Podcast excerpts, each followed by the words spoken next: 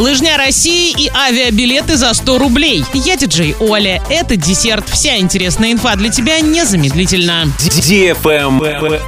News. 11 февраля в Орске, как и по всей Оренбургской области, будет проводиться Лыжня России 2023. Традиционная массовая лыжная гонка пройдет на лыжне в районе детского пляжа. Среди участников будут школьники, студенты, семьи, ветераны спорта, работники администрации и городских предприятий. Забеги в этом году пройдут по восьми категориям.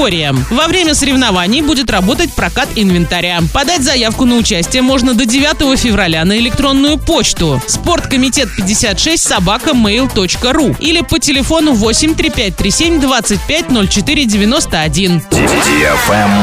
Лайк.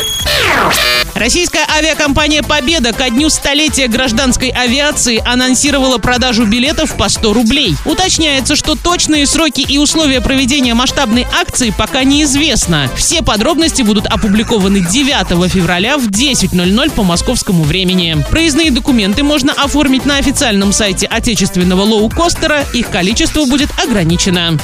Модная еда. Россиянам рассказали, при каких условиях можно будет попасть в Узбекистан в этом году. Для поездки не нужна виза, а сроки пребывания там никак не ограничиваются. Однако, если турист задерживается в стране дольше 15 дней, нужно получить регистрацию по месту пребывания. Со всех путешественников старше 16 лет взимается туристический сбор до 240 рублей, если они пребывают в стране не больше 30 дней. Выпущенные в России карты MasterCard и Visa не принимаются в Узбекистане, как и карты МИР. Зато туристы успешно пользуются там российскими картами Union Pay. Удобнее всего добраться до Узбекистана из России на самолете, однако между двумя странами ходят также поезда и автобусы. На автобусе или автомобиле путешественники смогут доехать до страны через Казахстан. Для транзита не нужны коронавирусные документы. На этом все с новой порцией десерта специально для тебя. Буду уже очень скоро.